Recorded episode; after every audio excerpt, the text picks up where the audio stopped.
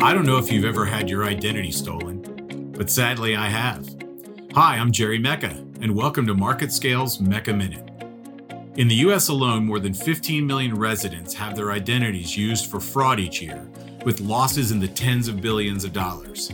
I hate topics that scare you into action, but this one is close to my heart.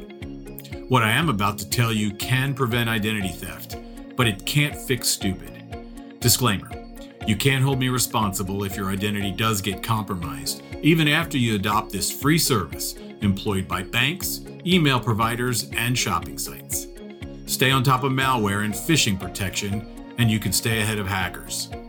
With multi factor authentication registering two or more answers, only you know, like a strong password versus an easily hackable sequence, along with something you have, like a cell phone, or something you are, like facial recognition on an Apple iPhone.